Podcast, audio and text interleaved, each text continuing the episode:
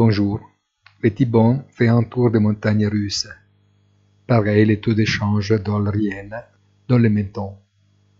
Le premier, après avoir franchi les seuils psychologiques des 100%, a chuté de plus de 20 points de base à 4,80%.